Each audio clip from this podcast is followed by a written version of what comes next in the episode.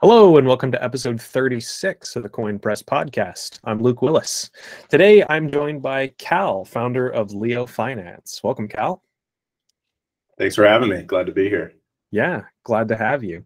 Uh, so, yeah, just for people listening who maybe aren't familiar, can you give uh, an overview of what is Leo Finance?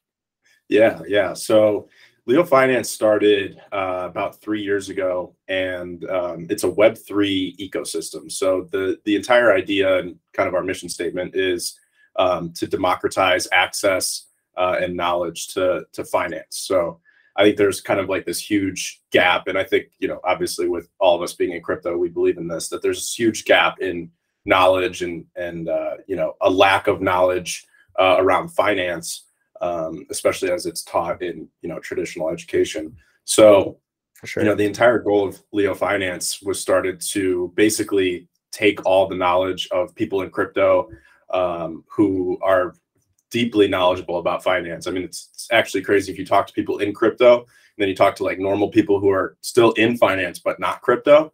The yeah. crypto people are vastly more knowledgeable. So um, you know, the whole idea was to gather all of this knowledge and kind of create a hub for it.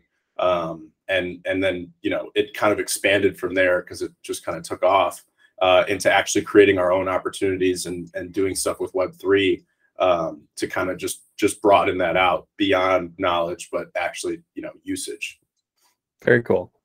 Um, yeah, I've actually found that too. It definitely seems like people in crypto um, who who are really thinking about finance deeply tend to share their thoughts at a deeper level. Like there's there's definitely kind of the upper echelon of people in, in traditional finance who are very deep thinkers and economists and all that. But it seems like we have a lot of well-rounded thinkers in crypto. Yeah. Why do you think that is? I think like if I had to guess, I would say it it has to do with this intersection of technology and economics where you've got people who are already, you know, let's call them, you know, nerdy or savvy with technology. Yeah. And taking that, you, you kind of already have this this um, this deep knowledge about things that are more complex. Mm-hmm. And then as soon as you take that type of person um, and you throw them into economics and finance, it kind of like it, it, just picks up naturally for them. Um, sure. At least that's that's you know what I've kind of seen firsthand. Yeah, definitely. I think the the the challenge there is that a lot of times we nerds tend to think we're right, right? uh, so it uh it definitely it, it's a double-edged sword. You got to be careful with who right. you're listening to and and understand that everybody can be wrong at some point. Absolutely.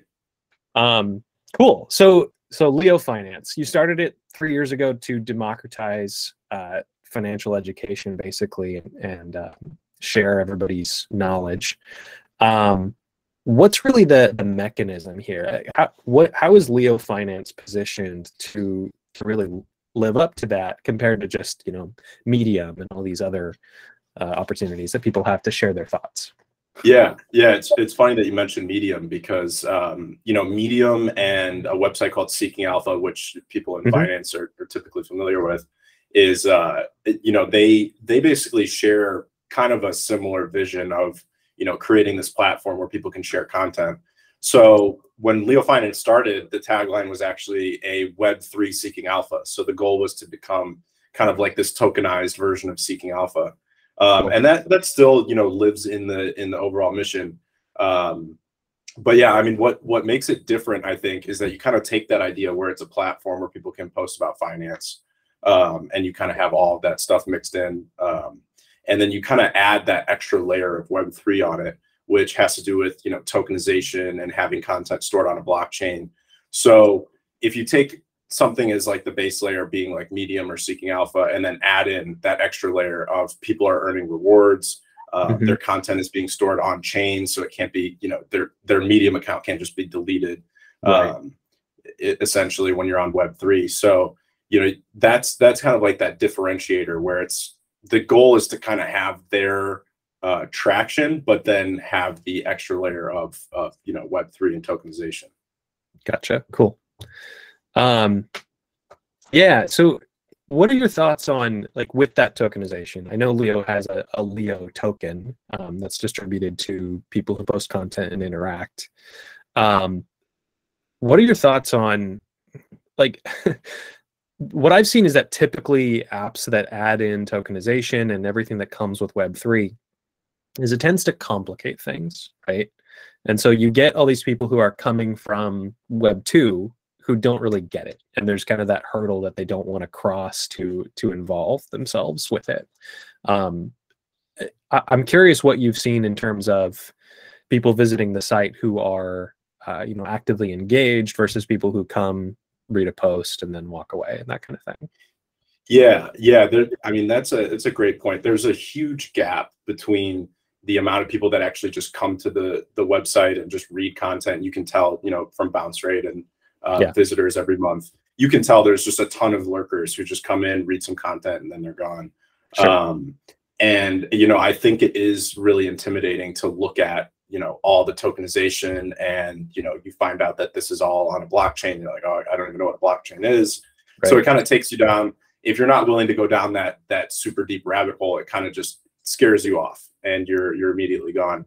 I think the interesting thing about tokenization and and this obviously gets a little bit misconstrued is that it, the idea is meant to actually pull people in through tokenization. So your goal is to give them enough of an incentive to jump over that initial hurdle. And um, I think in crypto that gets a little bit misconstrued as you know people get obsessed with tokenization in terms of how do I get rich, not in terms right. of how do I use this thing to get people in, which is the original idea. Um, mm-hmm. Even if you go back to Bitcoin, I mean the original idea is to incentivize people to use the network. Um, so I, I, do think that gets kind of lost in translation. Um, you know, I, I, I think there is, and I, I talked about this recently too, that I I feel like Web3 in general, you know, not picking on any specific project, is like an unfinished house. So if you walk into an unfinished house, like the framing is all in, but there's no like plumbing, um, you know, the drywall isn't in. And some people, like a builder, will walk into that house and see like potentially an amazing project that they can, you know, they can envision what I can do with this kitchen. And um, you know, people who aren't a builder, they walk in and they just see a, a crappy house that's not finished. Right. Um, so I see Web three as being like that unfinished house, and you know, picking on myself and Leo Finance, I see it as kind of an unfinished house. So you go to it, and if you know what Web three is and you're kind of familiar with it, it looks cool. You can see the potential future for it. But if you're not familiar with it, it just looks like a whole web of things that you have to learn that you don't want to learn. Um, so I, I think that that idea of tokenization could potentially be used for what it's intended, which is to get people over that hurdle. Um, mm. But yeah, I, I do see it as an unfinished house where there's just a lot of work that needs to be done to kind of like simplify that funnel and say, okay, sure. today just just worry about this today, and then give you something else tomorrow. For sure, cool. Um, now I, I think you do have the benefit of you have a good base for people to come in and actually engage with the content you know? It's really if they want to go beyond that and upvote and not just lurk and, and you know create posts themselves then they've got to start engaging with what is all this stuff behind the scenes. Right. um, so i don't want to knock you too much in, in terms of uh, you know how unfinished the house is. Um, but the I, I guess I'm I'm curious what you think in terms of that analogy, the unfinished house. What are the things, and and I guess at what layers are they where where we need to work on finishing the house? Is it all just kind of the the plaster and, and trim work on the on the front end, or do we have a lot more plumbing and things to take care of to enable? Yeah. Yeah, that's a that's a great way to look at it. Yeah, it's it you know, I do think that the back end of these things have gotten really good. So when you look at, you know, like take say 3 to 5 years ago in this space, you know, mm-hmm. whether you look at web3 or just crypto in general, it was so much less user friendly uh, yeah. than it is now, both in terms of front end and back end. Um, so in my opinion, a lot of the back end work has already kind of been done and, you know, with if I would if I could say like with the current backend, I would think that you could potentially build a front end that that you know is a finished house. Yeah. Um, so yeah, I, I do think the focus now is kind of more on the trim uh, and kind of those surface level things, just making the UI uh, better, uh, making the user experience just a lot more simplified. Like I said, I think if you can get a funnel and get people in and make it super easy to just kind of take one day at a time, uh, to Yeah. kind of dig deeper, deeper, deeper, which is kind of how Web two platforms work. But we've gotten so used to how they work that it doesn't really feel like that's happening. But they do have this kind of way of getting you through uh, everything. You know, asking you what your interests are and things like that. They have like a process for getting you through it. So I For think sure. that process of joining Web three is the thing that we need to kind of sort out. Yeah, I agree. Um, it it's definitely like the, the concept of progressive complexity, right? Where you don't want to throw everything at your face right at the beginning, right? When when you hit the Leo Finance homepage, if the first thing you see is you know tokenization and uh, you know all these Yeah. complexities, then it's going to be daunting. Um, but if you can come and read a post, and then at the bottom there's like you know additional information if you want to go deeper, then that's Yeah. a lot easier to follow along with. Hundred Cool. percent. Yeah. Um, cool. So we've talked about new users and and you know why you started Leo Finance. Um, where where's this at in terms of like your daily active users or you know growth? Do you see things uh, still picking up? Has there been high points in the past? And you know your what? Just tell me about the the journey so Yeah. far. Yeah, no, the journey is interesting, and you know, a lot of it kind of ebbs and flows with the crypto market, um, Yeah. as with you know everything. I mean, you look at DeFi, TVL, or you look at um, you know Web three users or NFTs. Um, Yeah. Same thing kind of applies here, where you know when crypto is peaking and Bitcoin's sixty thousand, everyone's so excited, everyone's joining. You know, I think at one point we were creating like hundred new accounts a day. Um, Nice. and yeah so you hit kind of like this peak and now we're kind of on that you know maybe on, on that lower end of the of the cycle where people aren't as excited. People i mean i still hear from normies all the time bitcoin's going to go to zero and, or Yeah. 5k or whatever. So you have all these people that are scared of crypto. So it obviously makes it a lot harder to onboard people and to retain users. So i, I do find that ebb and flow kind of interesting. Um, but yeah, I mean, I would say right now we're at you know roughly 500 to 600 daily active users, uh, which is pretty decent for for a Web three platform. Obviously, it's I mean we are compared to like a Web two platform, we're not even we don't even exist. Right. Um, so it's kind of fun to see that ebb and flow because you know at the at the peak, I would say you had at least a thousand to three thousand people, you know, depending on the day, kind of coming in, creating content or engaging with content. Um, so yeah, I, I I think we're at kind of like this low mark in terms of crypto in general, and that kind of leads into where the activity is. Um, Sure. the thing that I love to see is that like we've been around long enough to to have been around for the last bear cycle.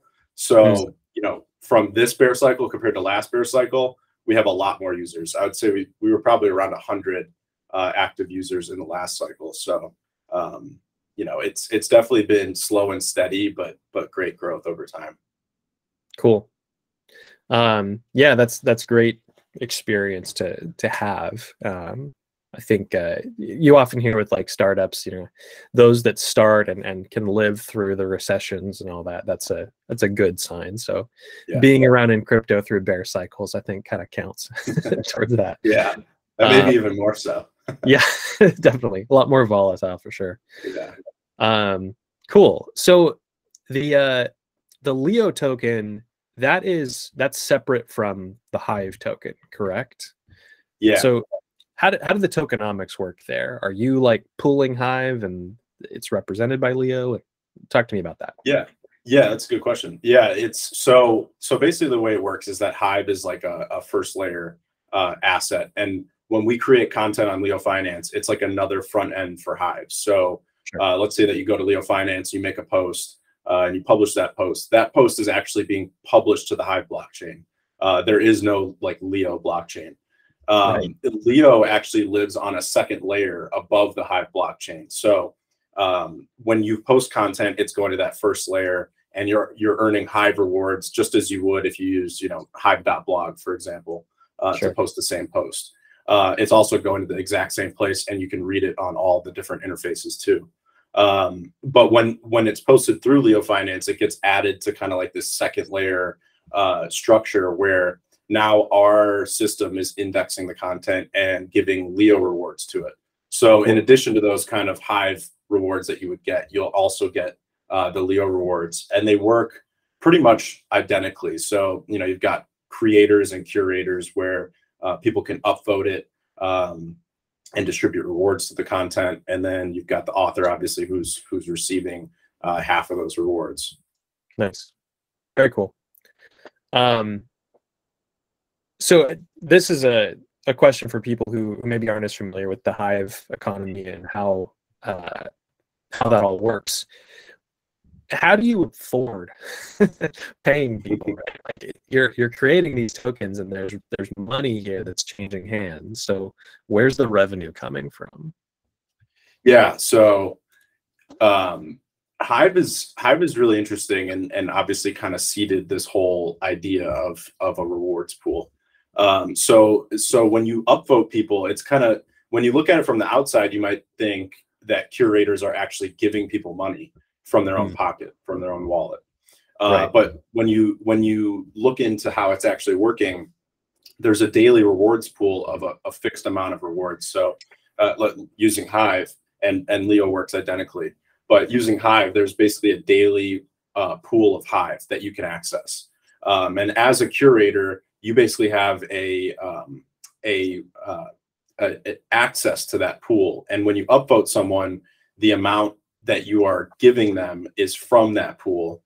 And what's interesting is when you add in staking. So the way that staking works is that you take Hive, you power it up into Hive power, and the more Hive power you have, the more you can dictate the flow of rewards from that pool every day. So essentially, you know, the way that you pay people is very similar to, you know, DeFi projects and, and all of crypto and Bitcoin is, right. you know, mining where you've got this fixed rewards pool. It's it's new tokens that are being created through inflation, and then anyone who's staking can basically dictate the flow of that daily rewards pool to the authors, uh, and then they obviously get a cut of that as well. Cool, very good. Um, so yeah, so so that's the Hive side of it, and and Leo, you said copies that, which is awesome. Um, yeah, but you've been around in in the Hive ecosystem back when it was Steem right?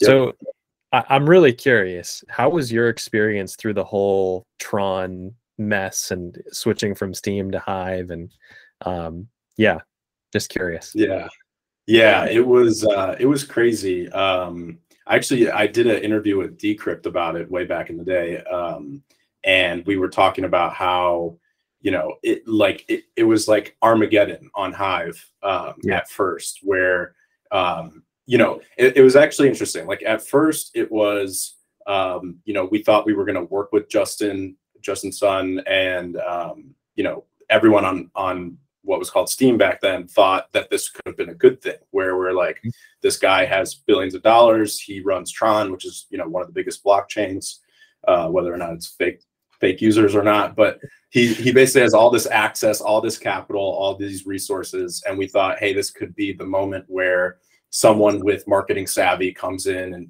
and can take us to that next level. Um, so that was kind of like the initial couple weeks of it, and you know we were talking with Justin Sun. He did some AMAs with the community, and over time, things started to kind of turn sour, and his his vision for what Steem was going to become uh, you know, didn't really align with what the community thought that Steem could be one day, uh, or mm-hmm. even that what it, what it was at the time. He basically wanted to merge everything with Tron, um, and I think a lot of people on Steem thought that we were going to lose our identity um, as as a community and kind of get merged into this bigger this bigger blockchain and and lose what Steem was really about, which was you know a decentralized community led project. Um, so over time, it kind of turned more and more sour. I think he did a couple more AMAs where you know he was talking about stuff and and the Steem community really didn't mesh well with him. And then this whole event took place where there's so the way that Steem and Hive work is that there's 20 top witnesses and they're you know the the block validators and uh, it's delegated proof of stake. So obviously you vote those those uh, those uh, node operators in to the top 20. And what happened was he basically somehow convinced Binance and, and Bittrex and other large exchanges to power up all the Hive that was sitting, or Steem at the time, that was sitting in their accounts, uh, yeah. which are obviously custodial funds. And he convinced them to power it all up and vote for his own top 20 witnesses. And we all in the community jokingly called, called them sock puppet witnesses. So he basically ran all 20 witnesses and essentially, you know, just just made it clear that he was going to do whatever he wanted. Um, yeah. Obviously, the community didn't community didn't like that. So then I think it was yeah, it lasted it lasted a few weeks where it was kind of like this back and forth battle of um, you know people in the community started buying Steem and powering it up and trying to fight off these sock puppet witnesses. Mm-hmm. Um, so then we you know if you looked at what was happening on chain and on exchanges um, it was pretty crazy because you could see Justin Sun buying Steem, and then you could see people in the community buying Steem and kind of driving the price up. And then it ultimately became clear that, you know, if if we wanted to retain our identity as a community, uh, we would have to fork the blockchain, and and then you know that's how Hive was born. Um, when you know everyone kind of realized we we got to fork the chain and, and do something different. So in all of this turbulence, and this was I think probably about an eight week total period of time uh, mm-hmm. you know every every project on Steem slash hive was kind of in this limbo stage kind of like in purgatory where like we didn't know if we were going to live we didn't know if we were going to die um, we didn't know what was going to happen when the the chain forked um, so you know speaking from my perspective with leo um, there was at least a week period of time where it looked like everything was going to go completely to zero. And yeah. uh, we would have to we would basically have to look for another blockchain um, and you know kind of kind of go off on our own. Um, and then you know some information started coming out and people in the community started you know rallying behind this idea of creating hive. Um, and then things started to brighten up again. But you know if you actually look at the leo price back then it went almost to zero along with almost every other you know steem based project um, yeah. it was it was pretty crazy. It was it was like full armageddon mode. Um, so yeah i mean it was probably one of the most stressful times of my life. It was it was crazy. I think i put out like a couple thousand tweets just talking about the whole like i, I was always just kind of like breaking down the situation letting people know what was happening and it was yeah. it was wild. It was one day we're great one day we're might go to zero Oof, man rough um yeah i was not i was not engaged with the the Steem community during that time so i i I enjoy hearing the stories. Um, it, it's definitely a very interesting history that I think uh, every blockchain project should be aware of, just so they can pull, um, you know, understanding about exchange attacks and um, what can happen with one bad actor. And um, there's there's also a big takeaway here that any blockchain can really just go start its own country, right? You don't have to keep going because it's all open source, it's all open data. So it, you can just take a point in time and uh, do whatever you want from there, which is uh, honestly, I think, a great feature that exists outside of the software itself. So, um, cool. So yeah, I, Leo obviously was heavily impacted through that process. Um, yeah. But you decided to follow with the the fork to hive and and you know stick with it and not go find a new blockchain or something like that. So obviously you've got history. Are you um, are you like full on hive with leo finance? Is there any kind of multi-chain inklings you have or do you have other projects brewing on other blockchains? What are, what yeah. are yeah that's uh um you know it's hive definitely serves its purpose of being the I, I mean I do a lot of research on other blockchains and I'm, I'm always kind of keeping a keeping an eye open on on what's happening especially with with web3 stuff mm-hmm. and i still have yet to find a blockchain that has as many uh, properties uh, that i think are requirements for for building a web3 project um, so things like um, f- uh, free transactions which hive has um, you know three second block times um, mm-hmm. when you're building a web3 project you have i mean like leo probably does you know on the order of tens of thousands of transactions per day as as you know a community you know all right. the people who are logged in so and and if you look at something bigger like twitter i mean billions and billions of actions every single day so right. if your if your ambition is to build something that is you know web3 social media the transactions can't cost anything even if they cost pennies it'll add up to, to millions of dollars right. um, and the transactions have to be extremely quick they have to process you know almost instantaneously. Um, right. So I have yet to find a blockchain that can do the things that are needed to build that Web three kind of vision that I have. Um, and then you know you combine that with this hive community that i think is second to none i think um, you know and like you said any blockchain can kind of go off and create its own country and i think that's a really powerful thing. Um, and when you look at something like bitcoin it kind of has like this immaculate conception where there's no founder mm-hmm. um, there's no one kind of you know no face to the to the blockchain. Right. and that's kind of a that's kind of a pivotal thing like without it without it you know bitcoin wouldn't be what it is.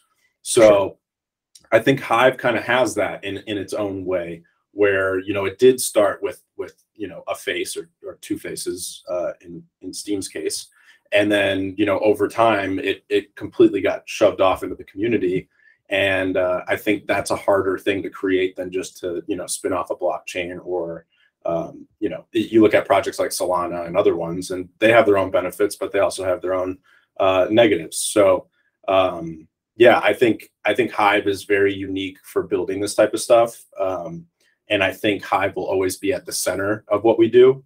Um, mm-hmm. And then when you look at other blockchains, I have I have a fascination with these other blockchains. So we've kind of spun off, and we're doing stuff on Ethereum, uh, BNB Smart Chain, uh, Polygon.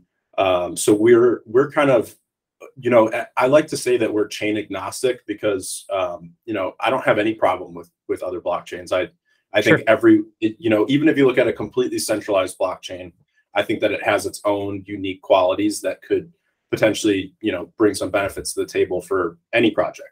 Sure. So, yeah, so I, I I will never take an approach where I just say every blockchain sucks that you know isn't you know the blockchain that I like.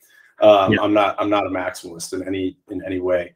Um, so I think there's a lot to be gained to connecting to other blockchains and being, you know, multi-chain, uh, as you said. So uh, with Leo, we've created basically wrapped versions of Leo that live on these three block, these other three blockchains, and they're all kind of connected back into Hive.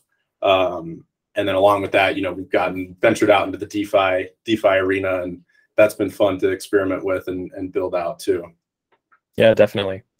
Um, what what's really the uh, the impetus for for wanting to go multi-chain because i know like you know having free transactions and and um, quick transactions on hive is great. Uh i mean with with ethereum and these others you don't have anything close to that.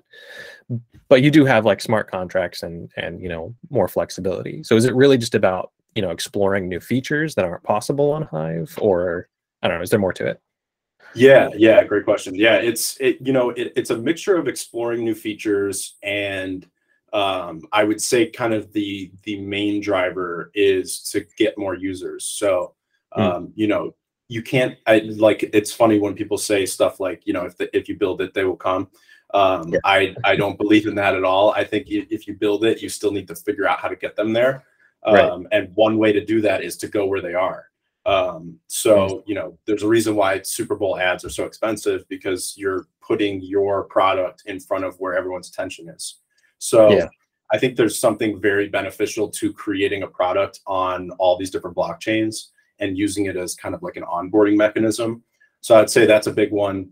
Um, and then I'd say, you know, even secondary to that is, um, you know, our mission statement says, you know, democratizing access to financial knowledge and opportunity. So um, I see DeFi and smart contracts as something that's here to stay. Um, so I, to me, that's kind of that key opportunity piece where, um, you know, not only teaching people how to use this stuff, but actually creating it ourselves uh, is mm-hmm. super beneficial. For sure.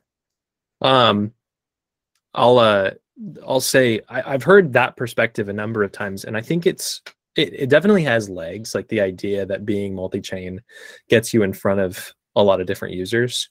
Um, i'm actually on the other side of the fence on that one where i think web3 products have this idea that if you're on multiple chains you're in front of a lot of different user bases um, which is true to an extent. But i think as we look at our web 2 competitors and and that sort of thing really it's it comes down to free transactions and having an experience that somebody can come in and use even if they're on no blockchain right and i think leo meets that in terms of having content that people can come and read without needing to set up their own account um, but if you want to have the kind of growth where you can get any user and not have to just get the Polygon users and the Ethereum users and those kinds of things. You really have to have free transactions, free accounts, um, and you know the ability to do things where you can let people upvote without even needing to register and that kind of thing. You know, so there's a there's a challenge there that I think every Web3 product is going through. and it seems like a lot of them are trending toward that multi chain decision, um, which I don't think is a bad idea. I just think that it's uh, it's kind of stopping at a certain point and it, it puts a ceiling on your growth. Yeah. Yeah. yeah, I, I, I agree with you. Yeah, it's you're definitely you know double dipping into the pond because if someone's yeah. using Polygon, they're probably also using you know BSC and they're probably also using Ethereum. Right. Um, so yeah, I, I definitely agree with you on that. It's you know the the amount of users that you're actually going after are you know not in the millions. It's it's right. low. Um, so yeah, I, I definitely see that. Um, and you know to, to make it kind of going back to that unfinished house, it's you really do need to finish you know that onboarding process and and have mm-hmm. something like you said where people can come in and do stuff without you know even registering um, so yeah, I, I, I do think that's that's key, kind of creating those those initial steps. Yeah, for sure. Um, cool. So the uh, let's see. So obviously, there's there's a lot of things that you can do on Hive. There's a lot of things you can do on other chains. Um, there's lots of new projects coming in each day. Uh, it seems like there's a thousand new blockchains in the works at any moment. Um, uh, I know we, we talked ahead of the show that I'm I'm following along with Koinos, which is you know, uh, kind of the brainchild of people from Steem. Um, so I think there's a there's an opportunity there for you if if you're already looking multi-chain. I think that that, that could be interesting. Um, but yeah, I'm I'm glad to see that people are are using Hive to great effect and uh, are able to have platforms like Leo that build on that solid base and, and add tokenization and and Hive Engine I think is a great innovation that adds a lot of capability that you wouldn't have without that. So yeah, absolutely. Cool. Um, so let's talk a little bit more about industry trends. So obviously you spend a lot of your time researching and looking into other blockchains and writing about finance and and all that, thinking deeply what are what are your thoughts? I know we got a little bit into the bear market. Um, I've heard some narratives around this being the uh, the macro bear, and you know how that's gonna extend for maybe the next decade because this is a convergence of so many things. Um, what are your thoughts on where crypto's headed and I don't know the finance side of things? Yeah, uh, you know it's it's funny to see all the different perspectives on crypto and you know where assets are going i you know i started i started getting into bitcoin i think it, it must have been about eight years ago so i mean i was buying bitcoin at like $500 um, nice. so to me i still look at 20000 i'm like this is crazy um, yeah.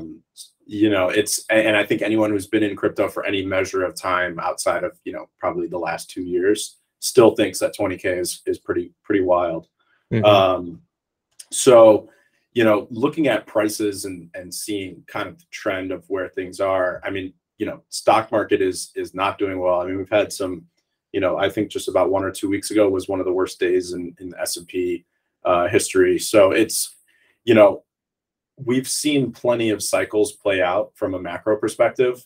And I think when things are going down, it's very easy for people to say, you know, this is the the perma bear, this is the the winter yeah. that everyone's been, you know, this is the Game of Thrones winter that's happening right in front of us. Right, right. And uh, you know, I, I think it's funny to see how doom and gloom it can get.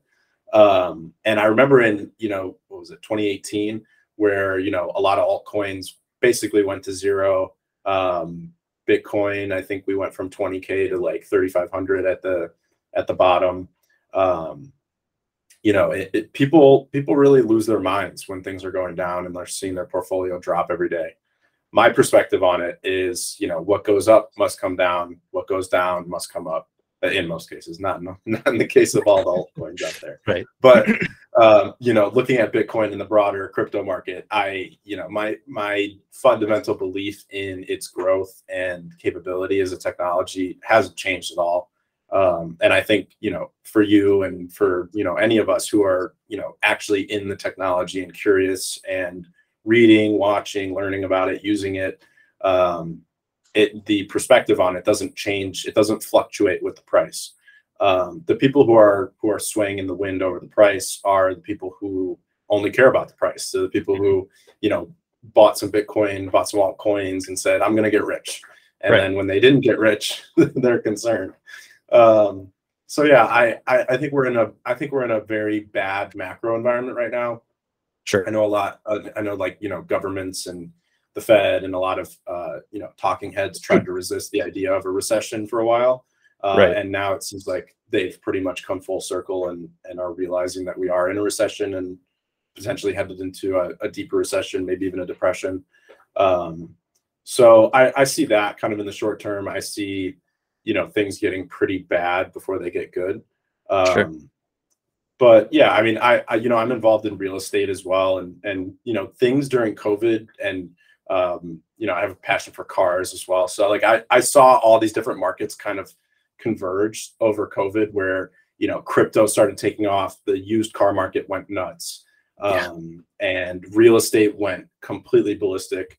Um, and you know it's that environment. I mean, that was a super bubble. So we are now at the end of that bubble. The thing has popped.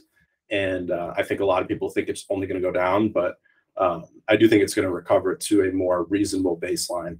I actually, personally, I think we're at kind of a reasonable valuation uh, for most things when you look at tech stocks and mm. uh, crypto. Gotcha.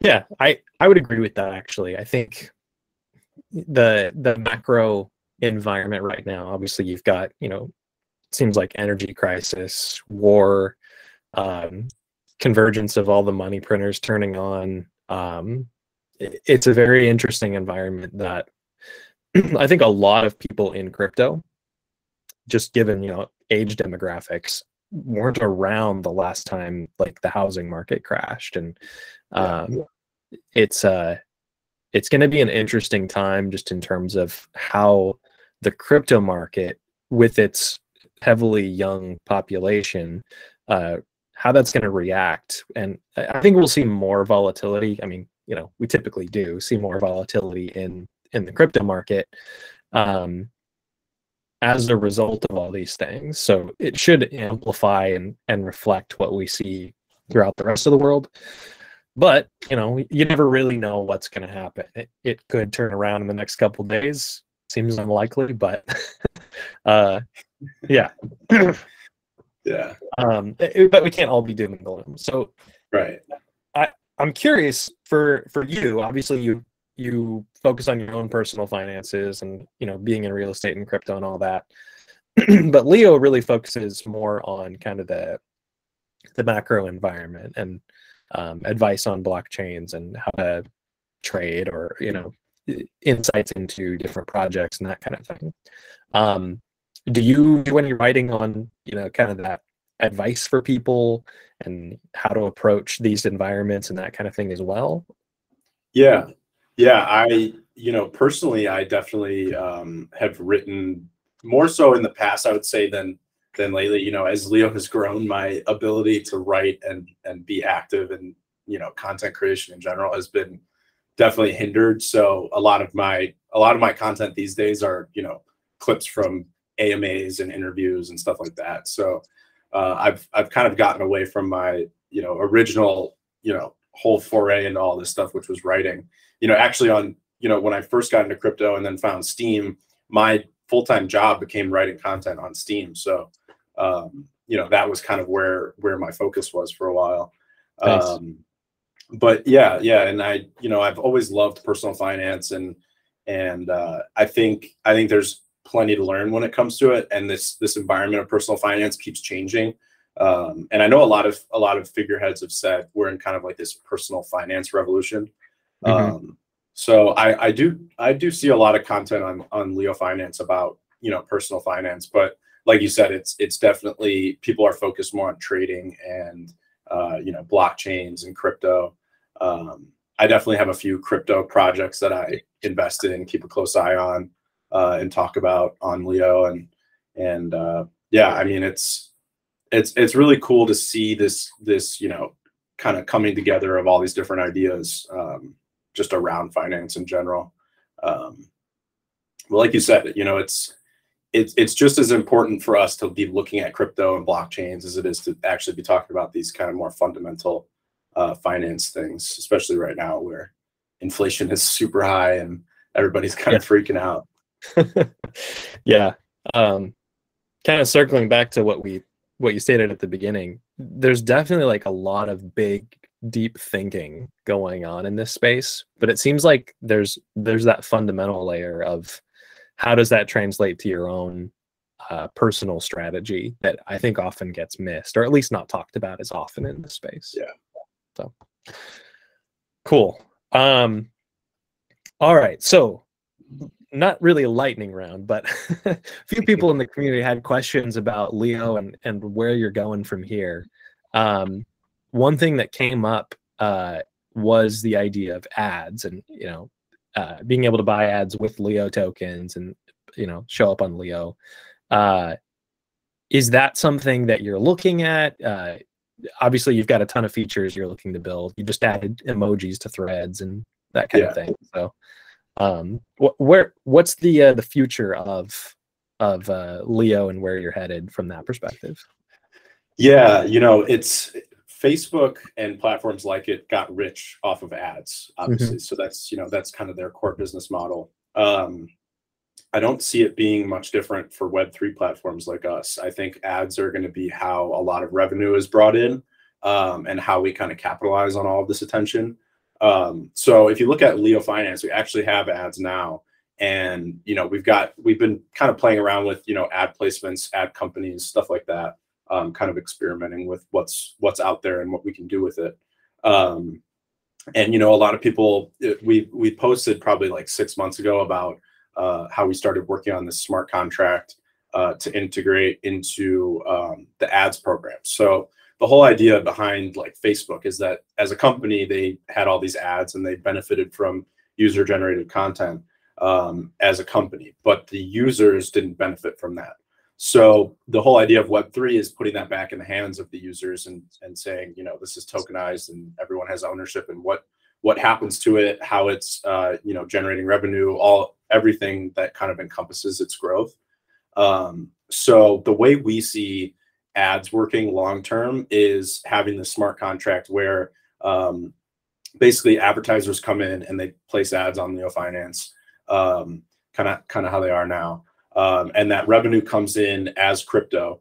That crypto is used to buy Leo, and then that Leo that is bought is actually distributed to all the Leo stakers who basically have a not only like I was saying with the rewards pool, they have a say in where the rewards are flowing but they also you know kind of have a deeper say in how the platform grows in attracting new users in attracting more attention writing good content sharing that content all of that stuff. So uh, it really comes back to kind of creating a more circular ecosystem where instead of facebook getting rich off of the off of the ads um, you know we're trying to make it so that all of the users who are ge- actually generating the content generating the views are getting rich from the ads. Yeah. Um, so I know a lot of people in the community have been like super excited about us releasing that.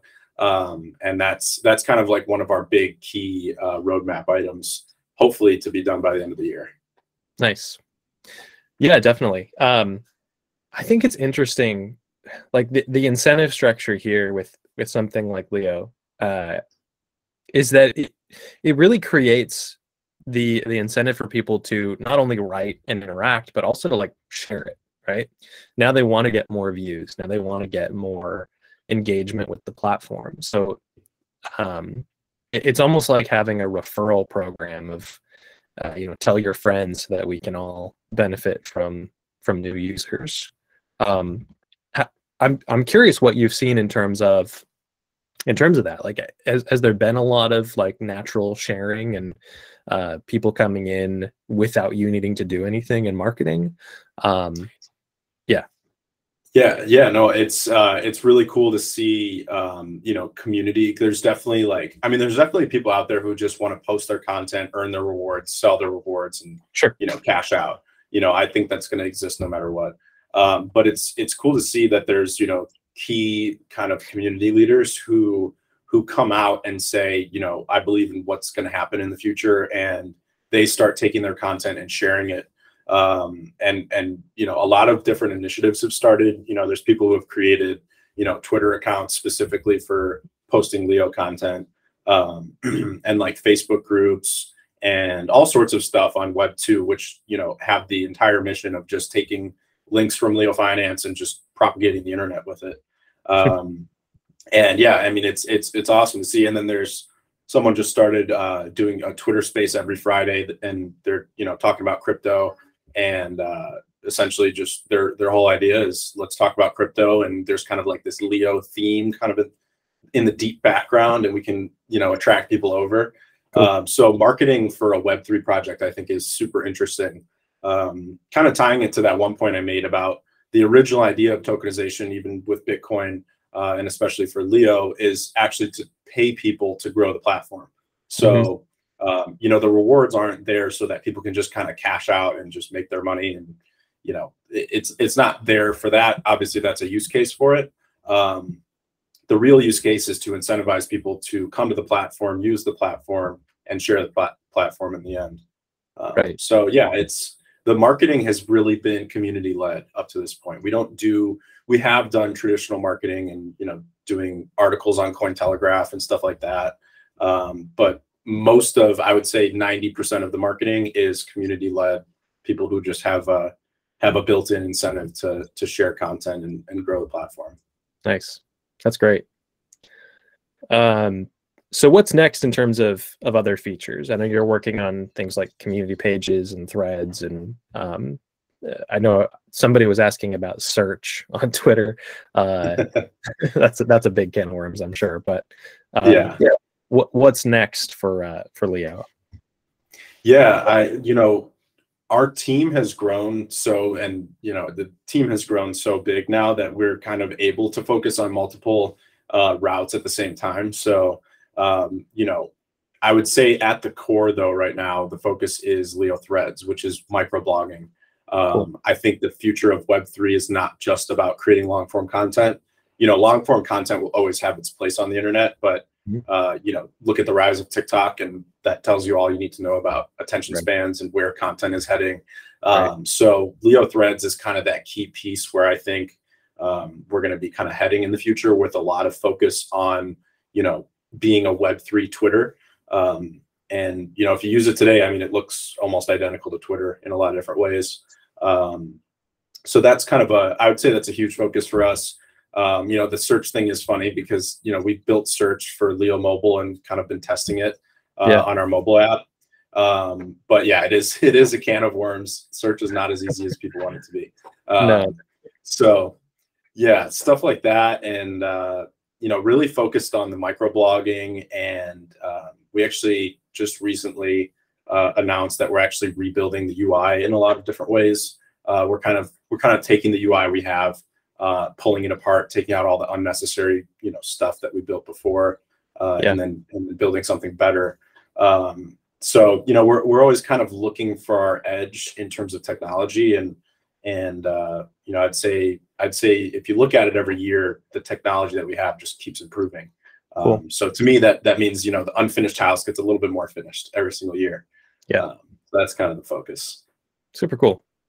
Um, yeah, so exciting stuff. Uh, I'm glad that we got the opportunity to talk today. Uh, it's funny we actually connected because of the uh, the battle of the blockchains thing that I put out, uh, where Hive was yeah. a finalist. So uh, fun stuff there.